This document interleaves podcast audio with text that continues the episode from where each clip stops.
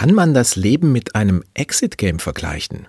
Die Frage ist mir gekommen, als ich mit meinen beiden Jungs eines dieser Exit-Games gespielt habe. Man ist in einem Raum eingesperrt und während ein Countdown runterläuft, muss man bestimmte Aufgaben und Rätsel lösen. Dadurch kommt man an einen Code oder Schlüssel, der in die Freiheit führt. Mein Leben steckt auch voller Aufgaben. Kränkungen und Krisen überstehen, Krankheiten meistern oder mit ihnen leben.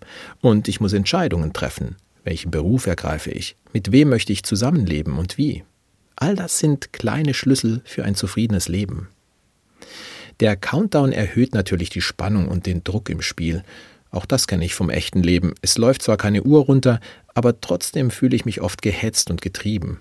Und meine Lebenszeit läuft natürlich auch ab, mit dem Unterschied, dass ich den Endpunkt Gott sei Dank nicht kenne. Ich glaube, der größte Unterschied zum Exit Game ist, dass ich mich nicht eingesperrt fühle. In meinem Leben gibt es auch keinen vorgegebenen Ablauf.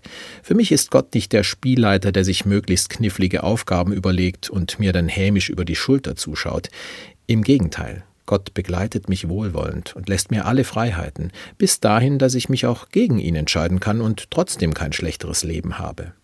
Am Ende des Spiels spielt Gott dann eine entscheidende Rolle. Er lässt mich nicht raus, sondern rein. Entry statt Exit, Eingang zu etwas ganz Großem.